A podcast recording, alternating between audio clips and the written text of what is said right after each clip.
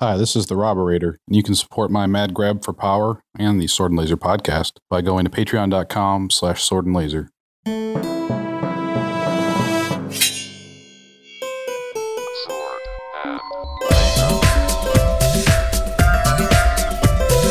Hey everyone, welcome to the Sword and Laser. I'm Veronica Belmont. And I'm Tom Merritt.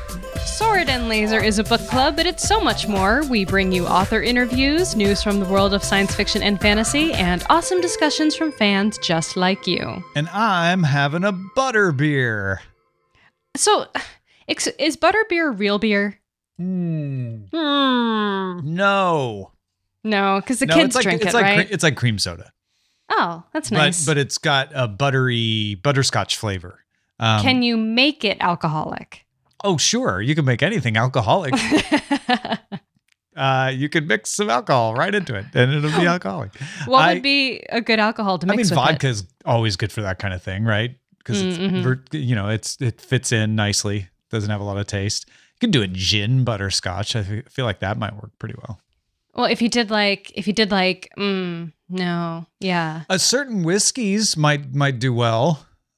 You knew where my mind was going.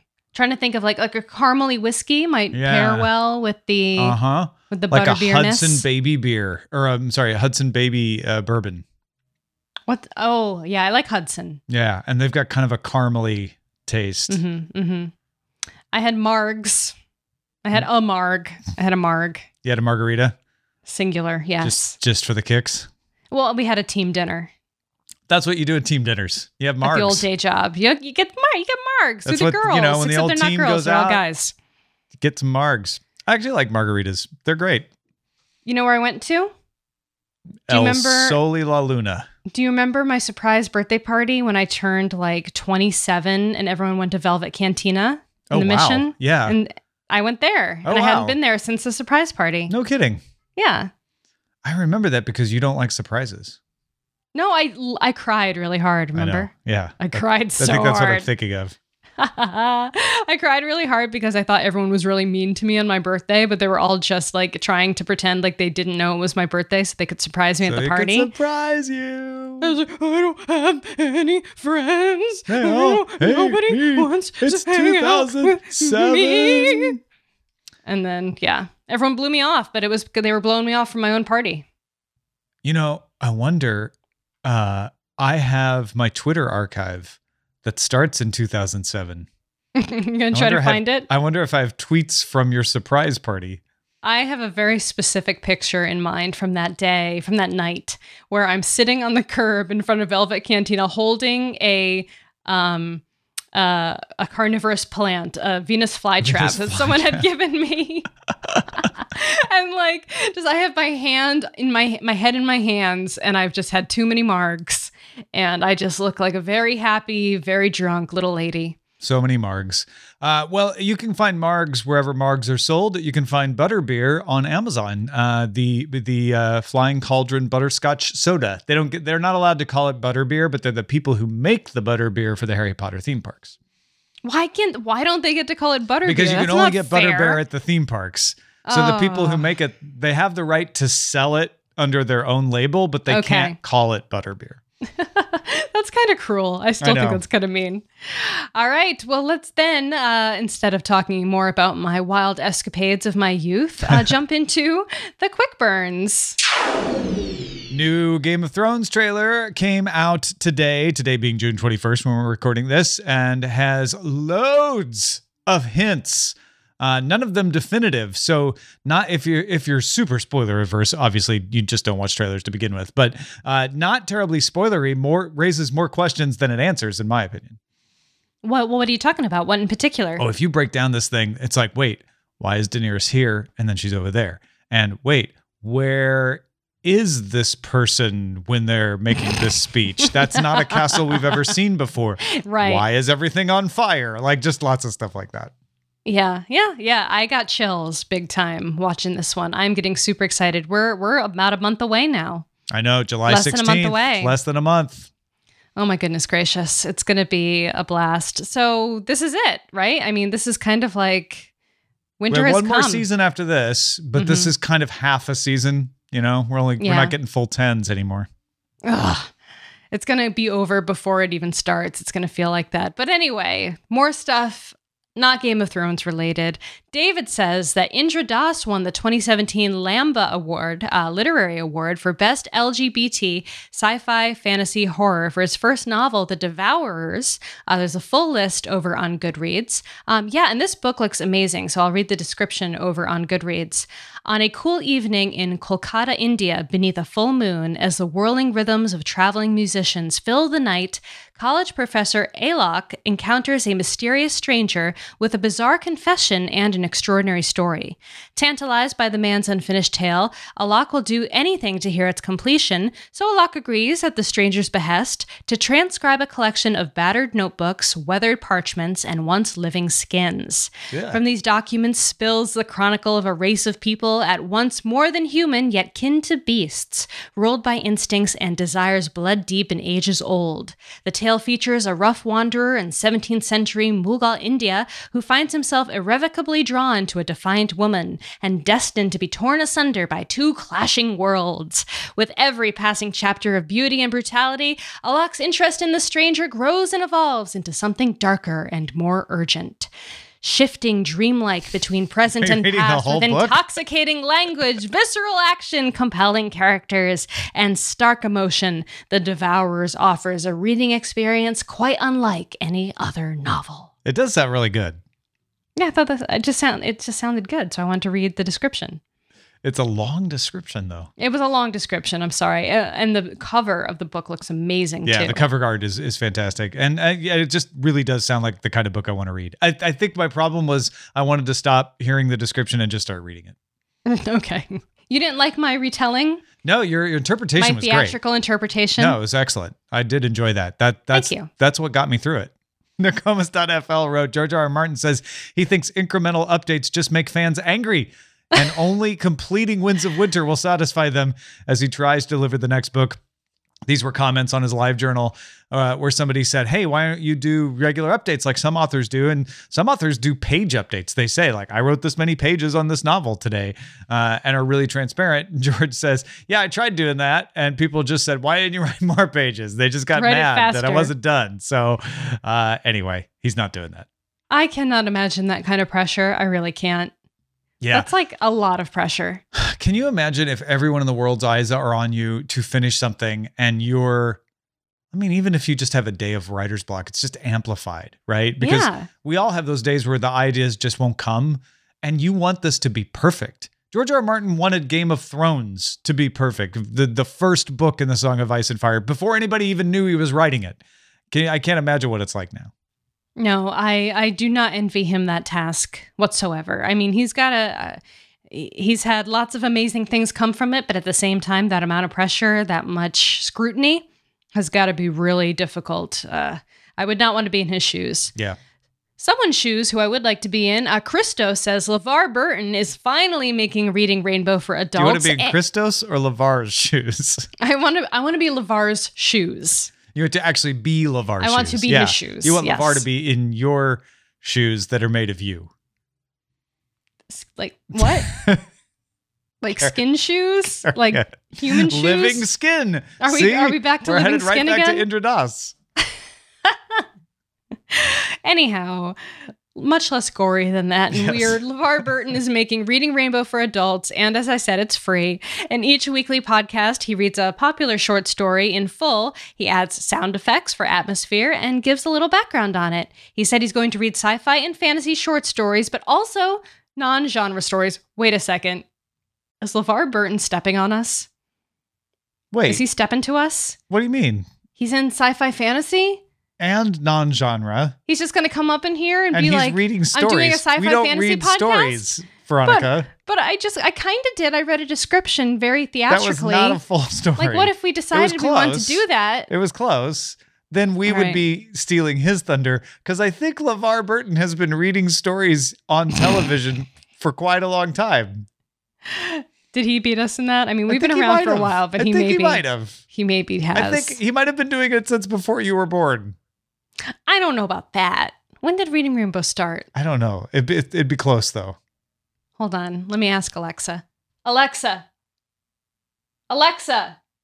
She's asleep. Alexa. She's like, I don't want to take a side. The one, the one time she doesn't respond to something, It's like, and it's no when way. she's on air. She's Uh, camera went on shy. the air in 1983, So yes, I was alive. Thank you. June 6th, 1983.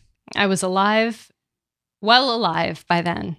Okay, but it's close. Almost mostly a fully formed human by that point. Eh, I don't know. Are any of us really fully formed humans yet? Uh, all right, I'll go on. He only released one episode so far, Kin by Bruce McAllister, but it's great. Can't wait to hear more, Christo says. I never watched Reading Rainbow as a kid because I never heard of it until I was an adult, but I am a fan of him. Yeah, me too. Actually, we love LeVar Burton. He was nice enough to do an episode of Sword and Laser uh, one time, so that's great. That was that like made my life. He's Yeah. he's a wonderful So cool. person and a really cool guy. And it's gonna be out on it's gonna be out on midroll, which is pretty cool. I think midroll is producing it. Oh, cool. and it's also going to be um, out on Stitcher. It's going to be part of Stitcher's uh, like content strategy. What? What? What was that face? Nothing. What are you talking about? I didn't You make a face. I love LeVar Burton. I love LeVar Burton. I'm very excited about his podcast. we'll talk about that later. Sandra and Jessica uh, submitted our final quick burn. The title of the third installment in Becky Chambers' Wayfarer series has been announced Record of a Spaceborne Few. And the release Hmm. is slated for June 14th, 2018. Um, I'm almost finny, finny, I'm almost finny. I am almost finished uh, with whatever the current book is. Now I'm totally blanking. What? And now Audible's going to make me sign in? Oh my god. oh! I have it over here. Hold on. it's a small, uh, uh, a closed and common orbit. I Yeah, I remembered did. I couldn't read the title. It was too far away. a closed and common orbit. Uh, so I'm I'm like halfway through that. So I should be uh, should be fine. Man, why would Audible decide now is the time that I need to log back in? Wait, hold on, Tom. Is this a conspiracy? So your Audible wouldn't log you in, and my Alexa wouldn't respond to me? Maybe Amazon is down. Maybe is Amazon has been destroyed. Do you think we could actually? I wonder. Oh my goodness! Is this gracious. breaking news?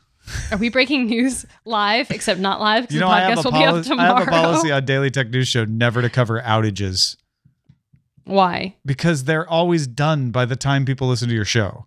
Outages, uh, like with the occasional exception of something like the Sony PlayStation Network going down, Mhm, mhm. you almost never, like an outage, almost never lasts as long as the freak out. Okay, fair enough. Anyway, right. I'm excited that the the the we finally have a title for the final Wayfarer series, Record of a Spaceborne Few. I can't wait. That's awesome. Yeah, I would like to finish this series, so hopefully I can catch up to you and and uh, be done in time for the third book to come out. All right, well now it is time for Bear Your Sword, which is our feedback from the audience. There was a great thread over in Goodreads. Um, this one was by Lauren, who says sci fi with language contact. She says, This is kind of a specific question, but I made this connection between the podcast that I listened to that was kind of neat. On the latest episode of the podcast, Lingthusiasm, which is a podcast about linguistics, the host briefly mentioned Runglish, or a pidgin language that is developed on the International Space Station, where the astronauts and cosmonauts speak a combination of English and Russian to each other. The hosts of the podcast, Gretchen and Lauren, then question whether anything has ever been written about children growing up in this kind of language contact environment in space, where they've created a new language that is a hybrid of two languages that we know on Earth. I figured the folks here might be able to clue me in to some examples that I could share with the hosts. I know that this very situation was briefly mentioned in Arthur C. Clarke's 2010, 2010, sorry, I don't know why I said it that way. There is a considerable mixing of English and Portuguese in Orson Scott Card's Enderverse novels, uh, Xenocide and Beyond, and of course the Chinese English mixing in Firefly, just as a few examples. What other examples in writing or screen have you encountered where two Earth languages create a mixed language in space? Any other specifically about Russian and English in space? Um, yeah, Keith pointed out the one that first came to my mind, which is a Clockwork Orange. Oh, it's got mhm. a, a bunch of Russian words that have been slangified and mixed in Mhm. with English. And John Taloni um, brought up the one that first came to my mind, which was the Belter lingo. That's Mm. kind of a mix of several languages Chinese, Yeah. Spanish, a little German, English. Um, I always, it, it- to me, it always sounds vaguely South African. also, and I don't know if that's taken into account as well. Um, what else we got? Central Station, Brendan says. They speak a, a patois called Asteroid Pidgin, um, of which the examples in the book are plentiful. Seveneves has a mishmash of English and Russian, Dara points out. Oh, that is very cool. Yes. And Tamahome brings up uh, Ted Chiang, Story of Your Life, aka the basis of the movie Arrival. That certainly gets into um, is, is a great example for sure. Yeah. Um, and then Lauren says, uh, Many of these I've read, and you all reminded me. I had forgotten entirely about the language mixing in The Moon is a Harsh Mistress, for example. I passed this right on to the host of the show since they asked about it. So maybe you guys will hear it in an upcoming episode. Yes, guess what? Spoiler, you just did. No, not of our show, of their show, Oh, never mind. the linguistic show. I mean, maybe you just did, but that would be weird if you were listening to them at the same time as us. That would. And then we had a tweet uh, from Sue at Spaltor who says, I love it when I'm totally wrong about a book in all the best ways. Usually I have Sword and Laser to thank. Oh, that's so nice to hear, Sue. You don't understand how nice that is because so many people have problems with books, uh, and and that's just normal. Not everybody's going to like every book, so it's nice to hear someone getting a recommendation from us that they don't think they were going to like and do like, and have it happen more than once. Yeah, I'm very curious to know which one in in which book specifically you're talking about or any recent picks that we've talked about. Yeah. I'd be curious to know what tipped that off. Well, maybe we should at reply Sue. I guess literally we could ask her and Yeah, then we would know. We literally could. All right, well, Tom, you want to talk about the July pick? Yes. So we're doing a vote on the Patreon, patreon.com slash sword and laser. Um, anybody can go vote. Go on over there and check it out. It's Snow Crash by Neal Stephenson, Feed by Mira Grant, The Martian Chronicles by Ray Bradbury, and The Left Hand of Darkness by Ursula K. Le Guin that are all up against each other. And what's cool is that you can see the results. Uh, it doesn't have the same tools as Goodreads, so we can't keep it anonymous like we like to do sometimes, but only after you vote. So we have 136 votes total, and it is neck and neck.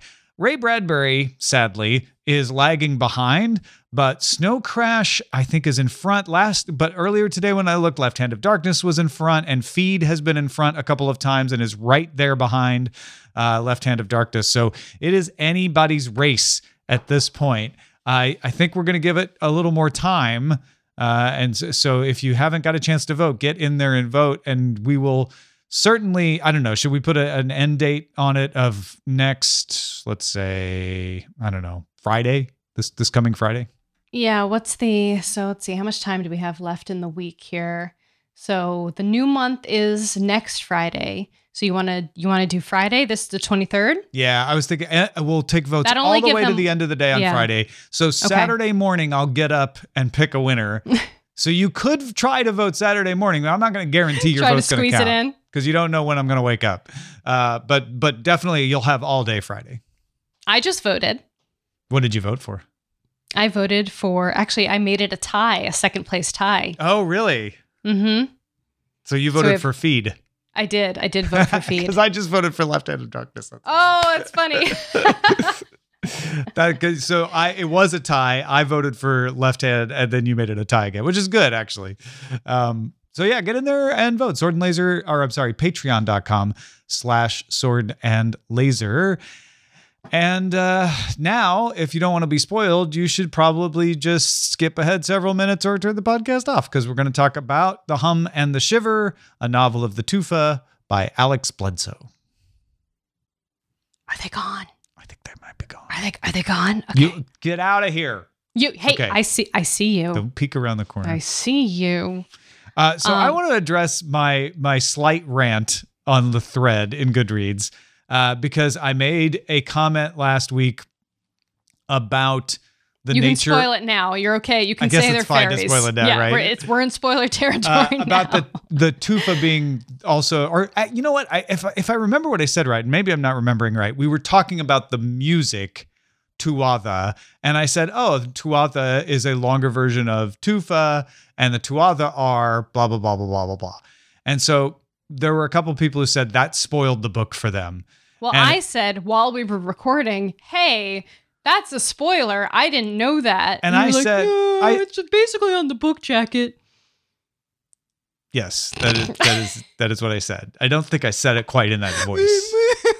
Okay, you're making it worse. I felt because I, feel fine. I'm just not even going to talk. I'm not going to talk about anything ever again. Uh, no, I, I don't feel bad. I did not. I I am really tired of spoiler culture, but at the same time, I try very hard not to spoil, and that is a fact of things. That is book jacket copy combined with real world knowledge. It's not something that, in my opinion, ruins the book. The book isn't about that. However, some people said that it ruined the book for them. And so I just wanted to apologize to them and say that that was not my intention. And I will not discuss anything about the book in kickoffs going forward. I will only talk about the author and the name of the book and you know maybe the the blurb that's that's on Amazon and I will not add any extra information beyond that. I don't think you should feel that bad. I did at the time feel like, oh, I was really curious to see. I hadn't picked up on that and I hadn't really looked into the book all that much. And that's probably because I don't write the Patreon blurbs for the books going into them. So I don't necessarily always know as much going into it unless it's a very popular book in, in you know, popular culture in that moment. And so for me, I was like, oh, I was kind of looking forward to finding out what was happening here because I hadn't clicked into that yet. And so that part of that that mystery was exciting to me. And so when I found it, I was like, oh, okay, I guess that makes sense. It didn't diminish my enjoyment of the book, is what I'm saying. Like I was like, for a moment, I was like, oh, okay, I, I guess that makes sense. But well, it didn't and like I wasn't telling me you who the Tufa were.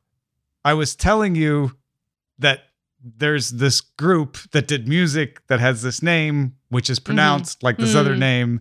And granted, uh, that's enough for you, who are a very smart person, to put it all together. And again, like I said, Yeah, maybe I, just, spoiled it. Put it on me. I spoiled No. it. I'm the one that said fairies. I'm the one that connected it and said that they were the like the fairy ruling class, basically. you just So figured it it on me. out.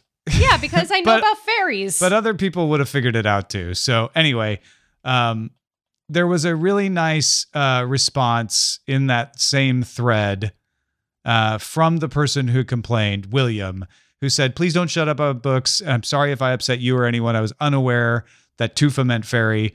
I thought it might be a sort of rock, so perhaps I'm just not as well read as your good self. Um, and Will, you should not feel bad. You should not feel bad at all. I was upset at myself, not not at anyone else.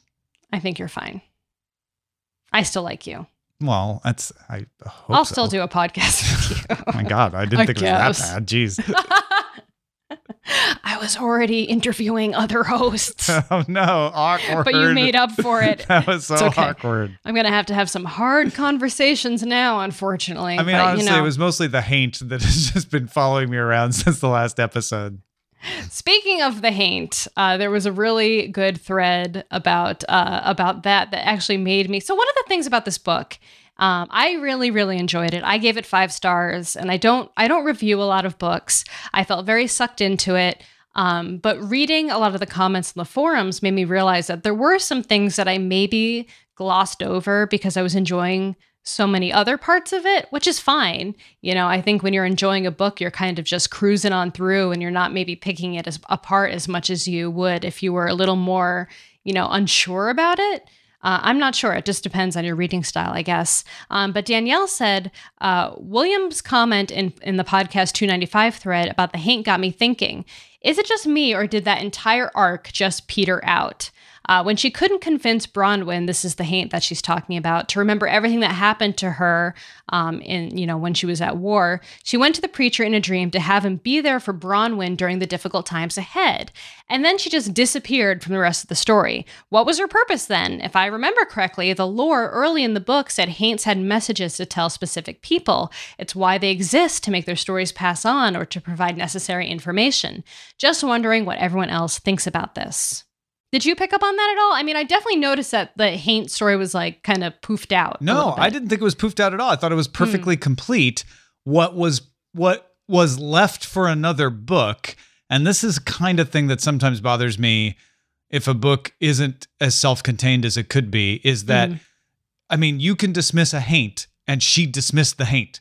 And to me that was like there we go. I mean, the Haint's not going to come back. She told it that she's not going to do it, and and they very clearly told us that she had the power to do that earlier in the book. So I didn't think it was a, a dangling storyline. What was a dangling storyline was when they had the Haint go visit the preacher, right? Mhm. And why they brought up the Haint at all in the story in the first place. And I feel like those two things, like, okay, if she was just going to dismiss it, why do you need to bring it up? Well, it's to point out the importance of her missing memories. And why do you go to the extra yard to get to the preacher? Because of her missing memories. What we didn't get in this story was what is the importance of those missing memories? And I think that is the dangling thread. It's not a dangling thread of the plot because the Haint itself is self contained. It came to Mhm. tell her something and she wouldn't let it. Uh, and that tells you something about Bronwyn. But we, as a reader, got the answer of what the Haint wanted to tell her about was the missing memories. We didn't find out what those memories are or why they're important in this novel. And I assume that would play out later. If it doesn't, then that is a, a, a bit of a hole there. And apparently, um, according to Danielle and some other people in the thread, uh, there's a lot more answers in some of the short stories, um, and, and also in the the next book in the series, Wisp of a Thing. So it, it obviously comes back, but I, I did at, at at least during the story be like, hmm. I guess I didn't pick up as much that if you dismiss the haint, it doesn't come back again. I must have missed that part or like not paid attention. And so for me, it was like, wow, she really just kind of like gave up on Bronwyn, I guess. Well, early on, she's like, I'm gonna keep I'm gonna stay away from the Haint. And they're like, you know, you shouldn't do that. You should listen to it. You because you can tell it to go away altogether, and that's not a good idea. And so that's the Mhm. other thing that kind of got left up is like, okay, what's what is the you know, what is what is her payment for dismissing the haint without without hearing it out? So yeah, there's a couple things left there that you're like, okay, so what actually did happen to her? Right. And, and what's her comeuppance for not for not paying attention to the haint? yeah. I, I would love to read the next book, or or maybe I'll give the audiobook a try, though. I heard that the the accents in the audiobook were a little intense. Did you listen to the audiobook or did you read it on Kindle? Yeah, what do you mean by intense? Um, just like I, I don't remember exactly what people said. If they were like too like too stereotypically Southern or something. No, I didn't. I haven't heard it. I haven't even heard a sample, so I, I'm not sure what people would mean. I, I I did Whispersync on this one, so I was listening Mm-hmm. sometimes and reading at others. Maybe I missed the intense accents, but they just sounded like Tennessee people to me. okay, I don't know. I don't know. I don't know either. I haven't heard them. I'm just relaying what people said in the forums. Yeah. Well, I'm trying to decide if it's because I grew up in Southern Illinois and so I just don't notice, or or if maybe. Or if it's people who just don't have a lot of experience with those accents. It could be either one. Yeah, either or. Um, Colin has a post who says, "Okay, I'm exaggerating somewhat, but why on earth did the artist put a violin slash fiddle on the cover when the book at some length and on multiple occasions makes it quite clear that Bronwyn plays a mandolin?" And I'm looking at this cover, and this is not a cover I have ever seen before, and it is. I do not like this cover very much. It's uh, it, it's not the one where it's Bronwyn from behind, like looking out over the field. It's like a very like close up, and she does look kind of like how I pictured her, but it's got like this crazy violin, viola thing, Uh-huh. fiddle on the front, and it's like mm, she didn't play a fiddle, didn't play that. That's Well, not what she plays. It might not be Bronwyn though. Somebody somebody pointed Well, that out. Someone oh, Phil. pointed that Phil out, but isn't that, out. not that weirder? Like, why would you just have a random girl with a random fiddle no? Because it's, on the cover of the book about Bronwyn? the the the book isn't called Bronwyn's story. It's called The Hum and the Shiver, and so you're just showing a tufa with her musical instrument, which I agree. Not, I'm not, not buying it. I'm not buying well, it. no, I'm just saying, I'm that would be its own problem. But you you that could be what the artist say is like, oh, I was pic- picturing a a member of the tufa, not Bronwyn in particular. To which pink I would I would immediately reply as you just did. Why wouldn't you put Bronwyn on the cover? Uh, the the the other cover that you're talking about, Mark points out the person in that picture also holding a fiddle, not a Yeah. mandolin. yeah. Um, and granted, lots of tufa playing fiddles, I'm sure. Like that's Mm-hmm. that's not a problem. I'm sure they've got fiddles and, and violins. Uh, in fact, I think a fiddle's mentioned in in particular at, at some point. But it's the same. It's the same thing. Like okay, but the big important instrument is Bronwyn's instrument. You know, it's got a name and it's really important and it's essential to her character. Why wouldn't you show a mandolin? Someone else said that maybe they um they they just didn't think that people would recognize. Yeah, uh, Rob Secundus says, "I'm pretty dang certain it comes down to marketing. A fiddle is far more recognizable than a mandolin. With that cover, a kid in a bookstore will go, "Ooh, what's the deal with the mysterious music lady?" Not what the heck is wrong with that guitar? Maybe. I don't think a mandolin's that weird looking. But What's with that guitar? I, I, love don't that. know. I mean, maybe somebody's gonna tell us that that's actually a mandolin of that we are because I'm not that familiar with mandolins. I'm looking at image search on Google, and there's one mandolin that has the little curly Q on one side from a that looks kind of like a violin. So I don't Mm. know. Maybe that's some kind of mandolin that we're not aware of. But Yeah, I see the curly Q, but it's it really does look more like a guitar Yeah. or a, almost like a fancy banjo. we just need a mandolin expert to write into the show and tell us. That's ac- Surely one of you out there Yeah. is a mandolin expert of some kind. And then finally, we have a thread about the painting in the Cricket Library. This is cool. Yeah, Tassie Dave says the painting that Bronwyn tells Craig and Mandalay tells Dawn to go and see in the Cricket Library is a real painting, though presumably the original and not a watercolor copy uh, is in the Tate Gallery in London. Uh, it is called, as mentioned in the book, The Fairy Feller's Master Stroke and was painted by Richard Dadd. And so he has a link to the image. He posts a picture in Goodreads, um, and it's a it's a pretty intricate painting. And so I the fairy feller is he so he's chopping acorns, but is he supposed to be killing fairies? Who is the fairy feller? He's just a feller. Like that title mm, says to me that it's like he's killing fairies. He's felling a, he's just- felling nuts. he's felling nuts, but he doesn't look like or maybe he's a That's fairy that's, that's, a kind of like it's when you don't want to say a dirty word. You say that guy's felling nuts. Oh, you know, no, I think I'm reading it wrong. He's not felling fairies. He's a fairy feller. He's just a He's fella. just a feller. That's, what a I just said. Oh, okay. I just totally. I, this whole time, I'm like, why is he? Why is he killing the fairies? Are the acorns their heads? What is he doing? Why? I didn't understand at all. And you definitely uh, do yourself a favor if you go to this thread, click on the link to the clearer version uh, Mhm. that Tassie Dave puts because that makes the colors pop out quite a bit better. And and both uh, Tassie Dave and also Mark uh, quote the Wikipedia article. So first of all, um, apparently there is a uh, Queen has a song, "The Fairy Feller's Master Stroke" from the 1974 album Queen Two, and Tassie includes all the lyrics and a link to the song on YouTube. And then Mark has a list of tons of other books that are related to this painting, uh, including Terry Pratchett's The Wee Free Men, Mortal Love by Elizabeth Hand, The Witches of Chiswick by Robert Rankin, Chiswick. The Road to Chiswick, sorry. The Witches of Chiswick by Robert Rankin, The Road to Bedlam by Mike Shevdon, and The Monkey Grammar- Grammarian by Octavio Paz, and The Fairy Feller's Master Stroke by Mark Chadbourn. And Neil Gaiman wrote an article about the painting in the uh, July August 2013 issue of Intelligent Life. So this is a well uh, I mean, you well can keep going. There's painting. more in this thread. There's th- There are. This is a thick thread uh, full of good stuff.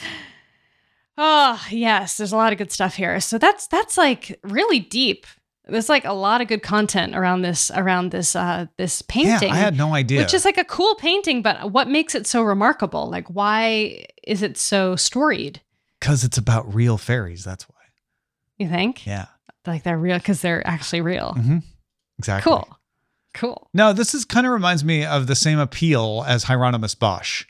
You have a lot of realistic characters doing a lot of things, and you can spend a lot of time trying to figure out what they're doing. Mm-hmm. Mm-hmm. Yeah. Very intricate. Very, very deep. Except in this case, it's going on. fairies instead of skeletons. cool. Well, thanks for all of your good research, everyone. Uh, you always make the show so much more interesting with the stuff that you find about the books we're reading. So thank you for doing that. And that about wraps up this episode. So make sure you head over to Patreon and vote for Tom's book pick. Um, there's some really great choices, as we mentioned. And you know, I, I have already got Feed by Mira Grant on my on my shelf, so I'm I'm hoping you guys come around on that one. Is that but why I totally you voted understand Because you already have it. it's, it's it's maybe one of the reasons. I've been looking forward to reading it for a while, and I already have it. So, not trying to influence the election, just saying. And also, while you're on Patreon, hey, our show is entirely funded by you guys. So thank you so much if you've already contributed. And if you want to support the show, head over to patreon.com slash sword and laser. You can uh, welcome Barry Lewis while you're there, Duncan Narr, William Bedard. They're all patrons and so many others. Thank you so much for supporting us. You can also support the show by buying books through our links. Find links to the books we talk about and some of our favorites at swordandlaser.com slash picks.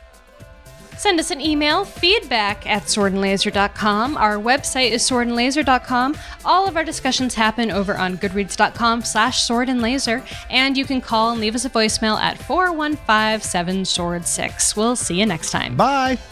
Bye.